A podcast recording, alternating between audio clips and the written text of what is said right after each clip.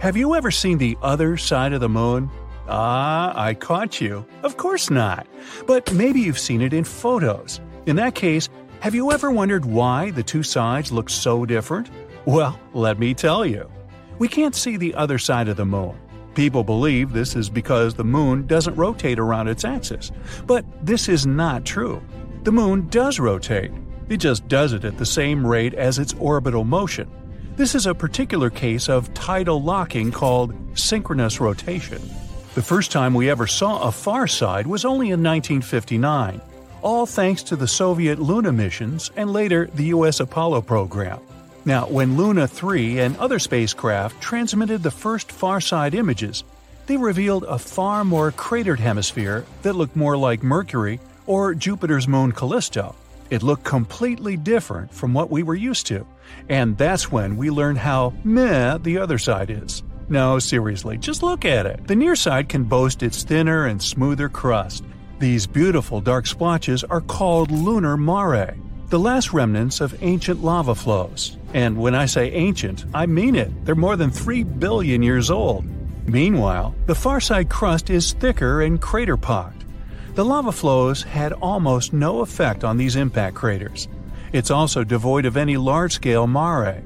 Low-key looks like dried white cheese. To be honest, don't you agree that the nearby side is much more beautiful? Write your thoughts in the comments. So, only 50 years ago, we learned something about the apparent differences. But then the scientists discovered something weird. Both sides are different, even in the geochemical composition. And not only in this, our side was thinner than the far side by several miles.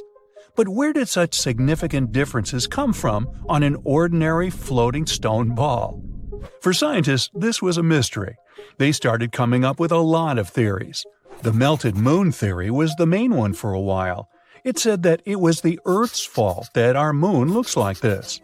This happened several billion years ago. The moon was born because of a collision. One day, an object about the size of Mars crashed into the Earth. At that moment, a piece broke off from it, which later became the moon. However, this piece was somewhere 15 times closer to Earth than it is now.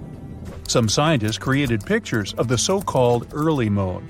Unlike our cute little white ball, the early moon was a strange-looking, boiling, scarlet ball. That piece didn't leave us after the separation. It became tidally locked very soon after. The Earth, after the collision, was still an incandescent nightmare, full of fire and lava. It was boiling at a temperature of 4,500 degrees Fahrenheit. And since the moon has always been turned toward us with one side, this side has melted down a little. This would explain why the moon's surface, the so-called mantle, is thinner on the near side than on the far side. During the boiling of the Earth, certain elements evaporated from it. They then settled on the moon. This would explain the difference in geochemical composition between the two sides. But there was a plot hole in this theory. If that's what happened, then where did rare foreign chemical elements come from, such as unusual isotopes of phosphorus, potassium, or tungsten? The nearby site is full of them, and they couldn't have come from the Earth. There were also other theories. Another one said that initially we had 2 teeny tiny moons. Later they merged into a big one, hence the difference in their composition. But this theory sounds a bit crazy, and it has a plot hole too. For example, the transition between the two sides is way too soft. If our moon was actually 2 tiny moons, this transition would be more abrupt. So scientists were kind of at a loss on this one. But recently, they finally figured out what really happened to the moon, all thanks to NASA's GRAIL orbiters. They spent over a year whizzing around the moon, mapping it out, and studying its composition. Using this data, scientists have created around 360 computer simulations. They contain different impacting objects of many sizes, traveling at different speeds. Scientists were comparing the results with our current moon. They tried to determine which result was the closest to what we have today. And so, they finally solved this 50-year-old mystery. The answer lies in a collision with a dwarf planet. This collision occurred 4.3 billion years ago. This huge object was slightly larger than Ceres. For those who don't know, Ceres is one of the dwarf planets of our solar system. Its diameter is 580 miles. You could say that one France or one Germany would fit into it. So, this giant object crashed into the moon, somewhere near the South Pole. This collision was so strong that it changed the image of the moon forever. It left a trail of 3,500 miles behind. It would take you 14 hours by plane to fly that distance. This crater covered the entire near side of the moon. It caused damage to the moon's mantle. It also created a so-called South Pole Aitken Basin, or SPA Basin. This is an impact crater and has a diameter of 1,600 miles, which is like adding one UK plus one Germany. It's important, though. The formation of this basin was a defining event in the history of the moon, and it's the second largest impact crater in the solar system. The collision also caused a powerful hot wave to spread across the moon. This wave scattered over the remnants of those rare warm minerals scientists found on the nearby side. That's how our beautiful side became home to something called Procellarum KREEP Terrain, or PKT for short. This is basically a compositional anomaly, a concentration of potassium, phosphorus, and other rare elements like thorium. You can say that those minerals are a gift to us from deep space. Anyway, there were many, and I mean many, collisions in the moon's history. All of them only deepened this already large crater. That's why the mantle on the near side was getting thinner and thinner with the years. Also, our gifted minerals gave off a lot of heat, so the mantle has melted a little bit more and more. Picture this. You've won a membership to a space gym. You get to travel around the solar system and work out. But gravity changes on different space bodies. So let's find out if you can get stronger elsewhere or if you should keep practicing on Earth. Your spaceship is approaching dwarf planet Pluto. It's getting chillier by the second. No wonder! The Sun is over 3.7 billion miles away. You must be glad you brought your thermal spacesuit along, right? To leave the spacecraft, Earthlings would need the help of a gravity machine, since gravity on Pluto is a mere 1/15 of that on Earth. Gravity is the force that pulls you toward the ground. The smaller the mass of a space body is, the weaker its gravity. So, on Pluto, you can't do any sports that involve running. If you did, you'd most likely fly away. You can try out elephant lifting, though. After all, you can't do it back on Earth. On Pluto, picking up an elephant weighing 2,000 pounds feels like lifting 120 pounds. The next stop is Neptune. It's over 30 times farther away from the Sun than Earth. The atmosphere there is dark and cold. You might get overwhelmed by the planet's gigantic size. It's called an ice giant for a reason. Maybe today you'll feel like doing some winter sports? To say Neptune exists in perpetual winter is an understatement. The average temperature on this planet is around minus 373 degrees Fahrenheit. But gravity here is only 10% stronger than that on Earth, so you don't feel much difference. This world doesn't have a solid surface, so you won't be able to leave the spacecraft. Is that an ice hockey rink I see? Grab your ice skates and your stick and get ready to outplay your fellow passengers. How about a quick pit stop on Uranus? This is another ice giant, and gravity here is 90% of that on Earth. You can do a few push-ups inside the spacecraft, as you won't be stepping outside. The slushy surface of the planet is made up of water, methane, and ammonia in its liquid form. There's no solid ground to walk on. But if you somehow found a way to go outside, you'd feel lighter than on Earth. If you weighed 100 pounds back home, it would be 90 pounds here. Can we call this a Uranian diet? When approaching Saturn, please mind its rings, which aren't actually rings.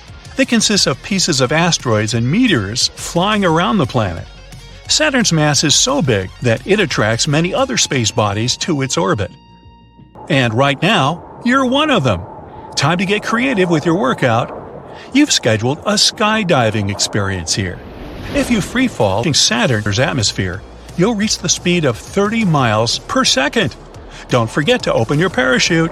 On second thought, though, you won't be able to touch the ground anyway. Saturn's surface is pure gas. Quick fun fact: once Saturn got in the way of the 10th planet forming in the solar system.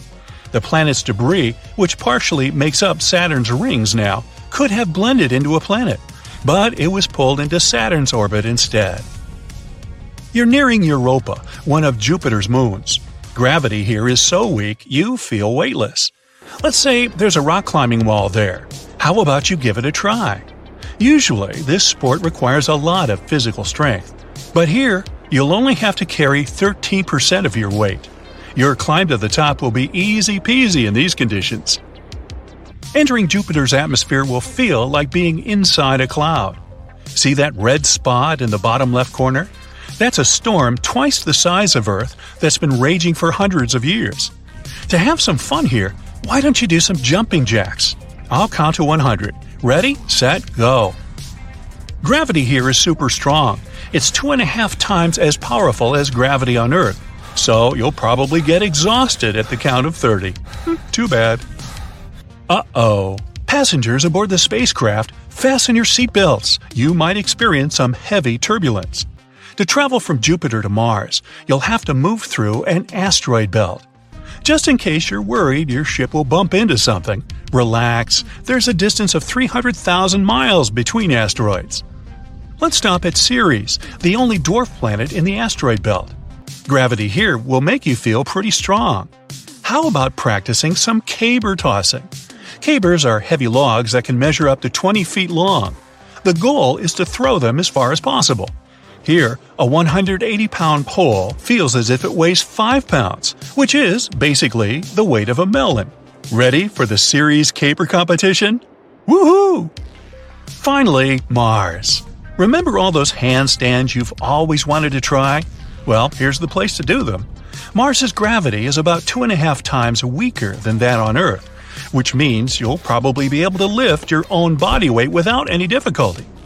Since people keep trying to terraform Mars, opening a gym here doesn't sound like a bad idea, does it?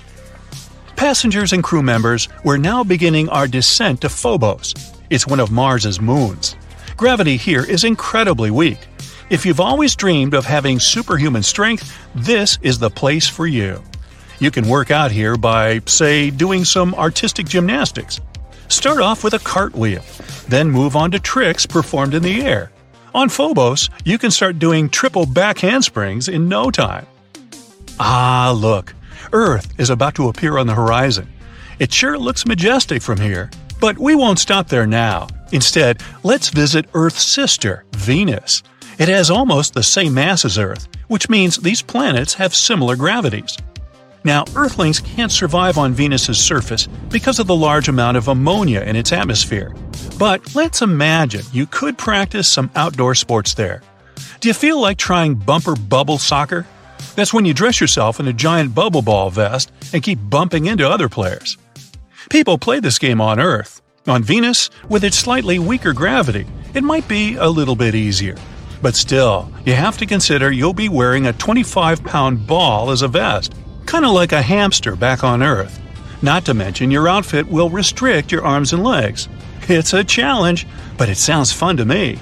Our universe is full of both amazing and terrifying things. You already know about quasars, black holes, dark matter, and so on.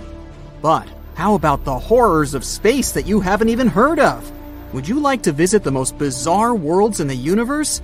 And it's not me who made this list, but NASA themselves. Welcome to the Galaxy of Horrors, NASA's awesome Halloween collection. Please join me on a journey to some planets and tell me which ones you would consider the most horrible. Buckle up! Our first destination is a gas giant called TrES-2b. It's located 750 light-years away from us. If we used a regular spaceship, it would take us about 10 million years to get there. TrES-2b orbits a yellow dwarf, a star similar to our Sun. It also weighs about 1.5 times more than Jupiter. So, what's so special about it? Well, if you're afraid of the dark, you definitely don't want to visit this place. It's the planet of eternal night, the darkest one of all the planets known to us. But it's not that far from its star, so why is that? The thing is, the surface of TrES-2b reflects light even worse than coal does. Because of this, it seems that there's no light at all. If you were flying across the surface of this planet, It would be like walking with a blindfold on your eyes. Oh wait, actually there is some light. An eerie deep red glow surrounds the surface of the planet. This glow is created by the burning atmosphere, which makes TrES-2b a scorching planet. The air there is even hotter than lava. Oh, but if you think that was bad, let me show you the next place of our horror journey. NASA wasn't beating about the bush while nicknaming this one. Now, we're not just talking about one planet, but three at once. They're also located quite far away, 2,300 light-years from the Sun. We would have reached them by ship in about 35 million years. All the planets are in the constellation Virgo, and each is extremely light, much lighter than the Earth. These three exoplanets are called Poltergeist, Dragger, and Phobitor. Cool names, huh? It's because each of these planets is about to become a ghost soon. The thing is, they don't revolve around a star, but around a pulsar. Pulsars are rotating neutron stars with an extremely powerful magnetic field. In simple words, these are the stars that exploded one day. After the explosion, they usually emit such a powerful pulse that it causes the star to rotate at an unimaginable speed, several thousand rotations per second. At the same time, they constantly emit electromagnetic pulses that affect everything around them. So, you've probably already guessed what's happening with our zombie planets. They're slowly, gradually being destroyed under the gigantic influence of radiation. One day, they'll disappear without a trace. Ghost-like planets orbiting an undead star? Yeah, Zombie World is a fitting name. It's also not surprising that scientists nicknamed this pulsar Lich, despite the long official name. Well, at least these guys stick together on their final dance. This planet has a long name, so bear with me. HD 189733 b. This gas giant is 65 light-years away from us.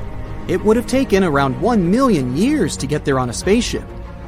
This planet is slightly more massive than Jupiter and orbits its star, an orange dwarf, all alone. At first glance, it may seem friendly, a pleasant blue color and curls on the surface.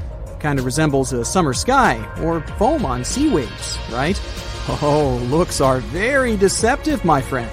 This planet has a pleasant cobalt blue color due to the hazy blowtorched atmosphere. This atmosphere contains silicates that condense when heated.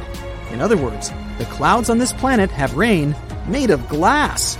Yes, it rains hot glass shards here. Oh, and if that's not enough, there's a raging wind on the surface, which is moving at a speed of 5,400 miles per hour.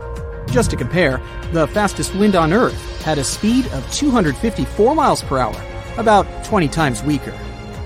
And because of this, hundreds of thousands of glass shards rush horizontally across the planet's surface at breakneck speed. I really don't envy anyone who would want to try to land there. By the way, this isn't the only example of strange rains in our universe. For example, it rains molten iron on the planet Dimidium. Or let's take so-called carbon planets. Their existence hasn't yet been proven, but if they do exist, there would be tons of black, poisonous clouds, and it would rain pure gasoline and hot liquid asphalt. Oh, and also, raindrops would explode upon touching the surface. Nothing special. The next planet, though, is actually really strange. It didn't just revolve around its star, it lived inside the star. This cosmic miracle is called KOI 55b, or Kepler 70b. This planet is very far away from us, 4,000 light-years. It would take about 70 million years on a spaceship. It's twice as light as Earth and fully rotates around its star in just a couple of hours. A long time ago, it was an ordinary Earth-like planet about the size of Jupiter. It was peacefully and calmly orbiting its red dwarf star, KOI 55. But everything changed about 700 million years ago. Perhaps you've heard that in a couple billion years, our sun will begin to expand into a huge star, absorbing everything in its path. Well, this is the fate of red dwarfs. Sooner or later, they increase, turning into incredibly hot blue giants. The same thing happened with KOI 55. This star began to increase in size and heat up in temperature, gradually turning into a blue-white giant. It was ready to devour its nearest planets, but KOI 55b didn't care about it. When the star reached it, this planet just settled inside. And moreover, after some time, it left its star, simply returning to the new orbit. How was that even possible? Life inside its star turned KOI 55b into a red-hot round stone. It's one of the hottest planets we've discovered so far. The temperature on it reaches 12,000 degrees Fahrenheit. It's hotter than the sun, which is, let me remind you, an actual star. And for some reason, it's still alive and lives as if nothing happened. Unfortunately, sooner or later, the planet will disappear anyway. It's slowly evaporating itself due to the incandescent atmosphere. But still, it somehow managed to survive the journey through the star, which isn't typical for regular planets, to put it mildly. I envy this willpower. When you see it in the sky, it looks round, but the moon is more of an oval shape, similar to a lemon. This shape, flattened with a bulge on each side, came out billions of years ago when extremely hot tidal forces shaped its crust. They heated up some regions more than others. Gravity from our planet has helped to exaggerate this lemon shape over time. When they were getting ready to send missions to the moon, some researchers were worried because there was a thick layer of dust on the lunar surface. They were afraid seas of dust were both soft and thick enough to swallow their lunar lander. But even though the surface there is dusty, this layer is just too thin to cause complications. Our moon certainly isn't the biggest one in the solar system. The champion here is Ganymede, one of the 79 moons circling around Jupiter. But our moon is the largest in relation to its parent planet. It has a diameter of more than 2,000 miles, which is slightly bigger than the quarter of the size of the Earth. Pluto, for instance, has a smaller moon-to-planet ratio. Its biggest moon, Charon, is almost the size of Pluto, which is why it looks like a double dwarf planet system. How long would a walk around the moon take you? When the Apollo astronauts were there, they managed a walking speed of approximately 1.3 miles per hour. On average, you walk twice as fast down on Earth. The low gravitational force on the moon would give you significantly less traction on the ground.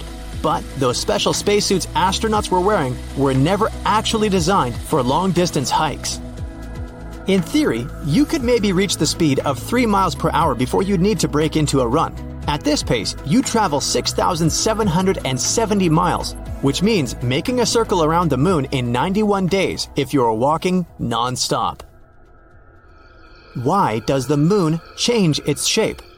It goes through different phases each month, starting from the new moon and gradually going to the full moon, just to do the same thing all over again, but in reverse. The sunlight hits one half of the moon at a time. This gives it a night and a day side, just like we have it here on Earth. The shape we see the moon in depends on where it's located compared to the sun. If it's directly between us and the sun, the sunlight only hits the side we don't see. That's a new moon. It appears completely dark in that phase. But when it comes to the far side of our planet from the sun, its day side completely faces the Earth. That's when we see a full moon. After the initial phase, when the moon is new, we'll see more of its surface in the sky as it orbits our planet. It's something we call waxing. The moon in this phase first becomes a crescent. The first quarter moon is when it's half full. After that, it goes into a gibbous moon phase, when it's larger than half full, but not yet full. After it reaches the full moon phase, it slowly shrinks and goes through the same phases but in the opposite direction. While up on the moon, you'd probably see human footprints there. True, no one has stepped there since the last Apollo mission in 1972. And the footsteps may stay there for many years because there's no geological activities on the moon, like earthquakes or volcanoes. There are no winds, rain, or other things that could erase these footprints. How would you get to the moon? Rockets are probably the first thing that comes to your mind, but a lunar elevator could be an even better solution, because traveling in a rocket would be a difficult, expensive, and pretty dangerous way to try to reach the lunar surface. Why would people want to go there? It's not just about craters, an amazing view of our home planet, or other unique things the moon offers. It's also full of resources like a rare form of helium, humans could use it in fusion power stations on Earth. We could extract some other rare elements too, and use them for smartphones and other gadgets. For a lunar elevator, we need to stretch a cable anchored to the moon's surface for 250,000 miles towards the Earth. We wouldn't be able to attach it directly to our planet because both Earth and the moon are moving. But we could terminate high in our planet's orbit. We'd have solar-powered robotic shuttles that would move up and down the cable. This is like having a conveyor belt to ferry rare and precious resources our way. The cable would be as thick as a pencil and would weigh 40 tons. It sounds expensive, but a lunar elevator would most likely pay for itself within only 53 trips.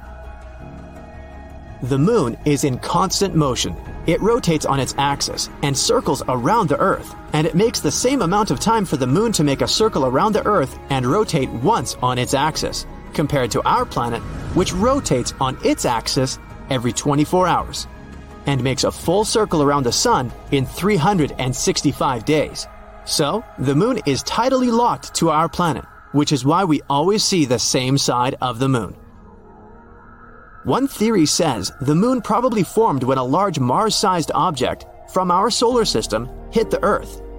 They collided 4.5 billion years ago when the solar system was still in its early stage, which was pretty chaotic. If this theory is correct, around 60% of the moon is made of lighter elements that are also present in the outer layer of our planet. A lucky set of circumstances lets us see total solar eclipses from our planet. The moon is the perfect size and distance from the Earth to appear the same size as the sun when we're looking at it in the sky. When the moon passes between the sun and us, it covers the sun perfectly. Plus, you can see an impressive halo that illuminates its edges. If it were any farther from us or smaller, a solar eclipse would only look like there's a blot on the sun. Our moon contains the water that kinda jumps around. There's water there locked up in ice. Some water molecules move around the surface as the moon cools and warms during the day. The water gets stuck on its surface until the lunar midday, when the sun is above the upper branch of any of the moon's meridians. At this point, some of the water melts, heats up, and ends up in the delicate lunar atmosphere. Its atmosphere generally contains some unusual gases, including potassium and sodium. Venus, Mars, and Earth don't have these in their atmospheres, so the water stays and floats there until it gets to a cooler area. Then it settles back to the surface. There's a specific anomaly under the surface of the South Pole of the Moon, a giant and extremely dense blob of metal lodged in the mantle. And, most likely, it's altering the Moon's gravitational field. No one knows how such a huge blob of metal ended up trapped under the lunar surface. It could perhaps be remnants of the iron-nickel asteroid. Hehe, there's water on that there moon. No, really. But of course you knew that, right?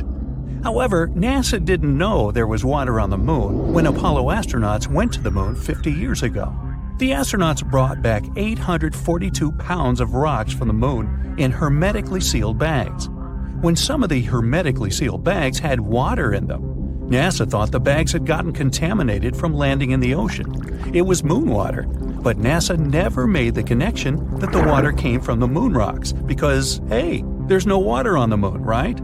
We now know that that's wrong. There definitely is water on the moon. However, who discovered that there is water on the moon is a bit of a tangled question. India claims that their Chandrayaan-1 lunar orbiter discovered water in the moon's soil.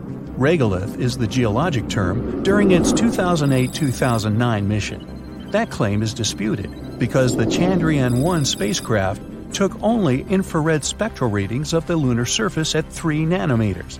The positive results could also indicate OH molecules as well as H2O. OH is a hydroxyl, meaning it could be either an acid or an alcohol. India sent Chandrayaan-2 to the moon in July 2019 to confirm the earlier findings, and did find H2O by taking infrared spectral readings at 6 nanometers. But NASA's SOFIA laboratory claimed it found water on the moon in August of 2018. SOFIA, the Stratospheric Observatory for Infrared Astronomy, flying at 45,000 feet aboard a modified Boeing 747 SP, took 6-nanometer spectral readings of the lunar surface and found the clear signature for water in August 2018. However, there is some dispute about that too. SOFIA's readings were not consistent with variations in temperatures on the moon. So, what's going on here? It's there, and then it isn't. Clearly, a hands-on measurement of the temperature on the lunar regolith is necessary to pin down if, and when, water is present in the sunlight on the moon. Therefore, the blue ribbon for the definite discovery of water in the rocks and soil on the moon must be given to China's Chang'e 5 lunar rover, working on the moon's near side in 2020. The question becomes, how much water is in the dirt and rocks on the moon? The answer? Not much. About 1 drop of water could be squeezed out of every cubic meter of regolith, and just slightly more in the rocks. Engineers are currently scratching their heads, trying to figure out what kind of machinery to design and build that will be able to mine this moon water. It is essential that the water be found locally on the moon. Water is too heavy to bring in any large quantities up to the moon to supply human activity such as building a planned moon base. Without a water supply, long-term human presence on the moon is a definite no-go. Fortunately, water is believed to exist more abundantly on the moon in another location, at the moon's south pole. As early as 2010, NASA radar mapped the polar regions of the moon. Radar mapping depends on the bounce back or reflective signal of the radar waves. Radar bounces back differently when it strikes land or water or ice. Just like with your eyes closed, you can tell if someone is knocking on metal, wood, or plastic. The sound waves have their own distinctive pattern, just like radar does. The amount of time it takes to receive the bounce-back signal creates a map of the surface topography. Mountains, valleys, and ridges can all be mapped accurately, creating a detailed surface map. When passing over the craters of the lunar south pole, the radar ranging reflection bounced back with a signal that indicated ice within the craters. This was big news and a thrilling finding. It is a peculiar quality of craters at the moon's south pole that the sun never shines down into the craters. The angle of sunlight merely skips horizontally across the tops of the craters, never going down into the craters. The unique polar location creates a situation where the upper rims of polar craters are always in the sunlight, but the bottoms of the craters never receive sunlight. Ice at the bottom of the craters will never melt. Over 40 permanently dark craters lie in the vicinity of the lunar south pole, and they all appear to have ice in them. Space agencies from all around the world quickly made announcements that they were planning moon bases at the lunar south pole. China, Russia, Europe, and Japan are planning to place solar panels around the rims of the craters, since they have sunlight 24/7 and mine the ice at the bottom of the craters. NASA was not so quick to do that. Wisely, NASA chose not to make extravagant plans based on a single observation. It's just not good science. Multiple observations are necessary. If your cousin Billy at dinner sees the salt shaker levitate and float in the air, but no one else notices it, it might not have happened, no matter how much Billy insists it did happen. Multiple observations are necessary for something to be considered real, and at least one of those observations must involve direct contact. NASA launched the Lunar Reconnaissance Orbiter to orbit closely over these craters at the moon's south pole. Of the 7 LRO instruments taking detailed readings is the LAMP instrument, which can take ultraviolet images of the dark craters as they are illuminated by sunlight. Pretty clever. Current thinking estimates that there is 1 trillion pounds of water ice in the permanently dark craters at the lunar south pole, or about 500 billion liters of water. This is close to about what the whole United States uses in just 2 days. But for a moon base, 5 billion liters of water could last 1,000 years. Now, how did this ice get there? Comets are the best explanation. Comets can be composed of many different kinds of ice, water ice being the most common, since oxygen and hydrogen are so prevalent in space. Earth is the only place in our solar system, however, with Italian ices. When a comet crashes into the lunar south pole and makes a crater, the ice is trapped there, never to melt or evaporate since it is compacted into the moon's surface. Radar readings have indicated ice as deep as 60 feet below the surface at the bottom of these dark craters. it's going to get very crowded at the Moon's South Pole when all these countries begin carrying out their plans to exploit the perpetual sunlight on the crater rims and the ice at the crater's dark depths. The Moon's South Pole is fast becoming the most valuable and most coveted piece of real estate outside of the Hamptons on Long Island, New York. Now, did you know that our Sun is actually green? Okay, I'm kidding. But in reality, it's all colors you can imagine at the same time. Wait, what? I know it sounds like a joke, but I'm being serious. Can't you tell? In fact, our Sun contains absolutely all the waves of the light spectrum. It's simultaneously red, blue, green, yellow, you name it. Where do you think rainbows come from? When sunlight gets reflected off water droplets in the air, it splits into a bunch of colored waves that we can see individually. And when they're all together, we see a white ray of light. Our eyes are unable to perceive the concept of all colors at the same time, so their combination seems white to us. Wait, you might say, why white? Isn't the sun yellow? Yep, it's yellow too, but please don't stare at the sun just to make sure. It appears white when we see it from the International Space Station. This is the sun's real color as our eyes perceive it. The sun gets a yellowish hue when its rays get scattered in Earth's atmosphere. Our atmosphere doesn't let the blue rays of the spectrum pass very well, but the red ones? Hey, sure, why not? By the way, that's why the sky seems blue to us. The atmosphere scatters the blue color all over the place. During sunrise and sunset, short blue waves get reflected, but the long red ones reach us perfectly. That's why we see sunsets as pink, orange, or red. But what would happen if the sun had a different color? To answer this question, let's quickly repeat what we've learned. 1. The sun has the whole color spectrum in it. 2. Our atmosphere is like, blue rays? Nope. Red rays? Anytime. So you probably already guessed what would happen if the sun was, let's say, red. The whole world would look like it does during sunsets. Not bad, huh? We wouldn't even have to wait for the evening to admire the scarlet sky. Orange water and a bright red moon. Yeah, it would be darker than what we're used to, but still not bad. Oh, by the way, one day, the sun will actually turn red. When its life comes to an end, it will expand and gradually turn into a red giant before finally burning out. But it's not going to be so much fun for us. So let's hope we won't be around to see that moment. I know I won't. Hey, I've got a party to go to. Okay, now, what if the sun was green? Well, the truth is, the sun is green. So, here's your dialogue. Wait, are you kidding me? Didn't you just say that it's white? Ooh, good job on that, by the way. Well, not exactly, bud. The sun just looks white, but technically, it has a temperature of around 10,000 degrees Fahrenheit, and the pink wavelength of the sun's spectrum corresponds to the green-blue hue.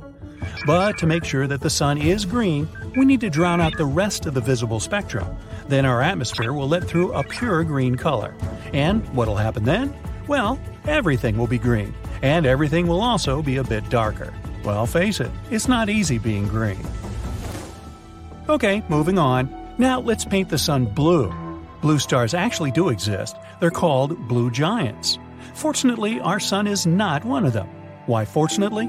Well, because if it was a blue giant, it would be a young, beautiful, unimaginably large, and very, very hot star. See, our red is hot, blue is cold logic doesn't apply to stars. The hottest stars are white and blue, and the coldest are yellow and red. Yeah, our sun is actually very cold compared to other stars. Now, take the average temperature in your city, but multiply it like by hundreds of thousands. Yeah, we're struggling with global warming here, but global burning? No thanks, blue giants. Anyway, let's imagine that the sun turned blue. How would we see the world? Surprisingly, nothing would change. Remember how I said that the atmosphere scatters blue light? That's why, in this case, everything would remain almost the same. Maybe the sky would get bluer, but we wouldn't see much difference. And finally, the darkest, pun intended, option. What if our sun turned black? Stock up on lamps and candles because there is no more light. People use electricity all over the world 24/7. We also can't see the moon anymore. After all, we can observe it these days only because the sun's rays get reflected off of it. Now, the only thing we still have to illuminate our nights are stars, but they don't help us much. Good thing this scenario is totally unrealistic and there are no black stars, right? Well, yeah, there are no black stars. And still, our sun will eventually become completely black one day. And I don't mean a black hole. I'm talking about black dwarfs here. You've probably heard of white dwarfs, maybe even seven dwarfs. When a star like our sun is about to finish its life, it expands and turns into a red giant. And then, gradually losing its upper layers, it turns into white dwarfs. Since they no longer produce fuel, they slowly cool down. All that remains is a small core, living out its life and burning bright. And when the star cools down completely, right, it turns into a black dwarf. But you've probably never heard of them. Why? Because, surprise, surprise, they don't exist. And no, I was not lying. The thing is, a star needs about 1 quadrillion years to turn into a black dwarf. And our universe is still a baby. It's only about 14 billion years old. So no star has reached this stage yet. Even the most ancient of them still emit a little light. That's why black stars are just a theory, and it's unlikely that we'll ever see such a star at all. But remember the famous saying, the stars that we see at night are already ghosts because their light has reached us only now. Well, that's a myth. They're all still alive. Why am I telling you all this? Well, let's imagine that our sun turned into a black dwarf. The entire solar system would immediately get plunged into absolute darkness. It would also be terribly cold. The moon would leave its orbit and crash into Earth. Wait, no. Let's overlook this moment and assume we're still alive. Fortunately, we wouldn't freeze instantly, as you might think. Earth's core has its own temperature, more than 9,000 degrees. But the temperatures on the surface of the planet would still immediately drop to 32 degrees Fahrenheit. The core would gradually cool down. Every 2 months, its temperature would drop by 2 times. In just 2 months, Earth's surface temperature would be minus 190 degrees, and in a year, it would reach minus 450 degrees. Most plants would disappear pretty quickly, not because of the cold, but because of the lack of photosynthesis. Others would live a little longer thanks to the oxygen still remaining in the atmosphere. And, oddly enough, trees would survive for a very long time. They have a slow metabolism and get sugar from the ground. The upper layer of the oceans would freeze very quickly. Fortunately, this thick crust of ice would insulate deep waters, so the entire ocean wouldn't freeze for some time. Marine creatures would be doing pretty well. They existed long before us and are already used to crazy temperature changes, the lack of oxygen and food, huge pressures, and other joys of deep-sea life. And what about us humans? Well, first of all, we'd start getting sick. Without vitamin D, people would face a huge number of different health problems. Also, our bodies need sunlight to produce melatonin. This melatonin helps us understand when we should go to bed and wake up. If people didn't have this hormone, their bodies would get very confused and wouldn't understand whether they needed to sleep or not. That would mean insomnia for many people. That's it for today. So hey, if you pacified your curiosity, then give the video a like and share it with your friends. Or if you want more, just click on these videos and stay on the bright side.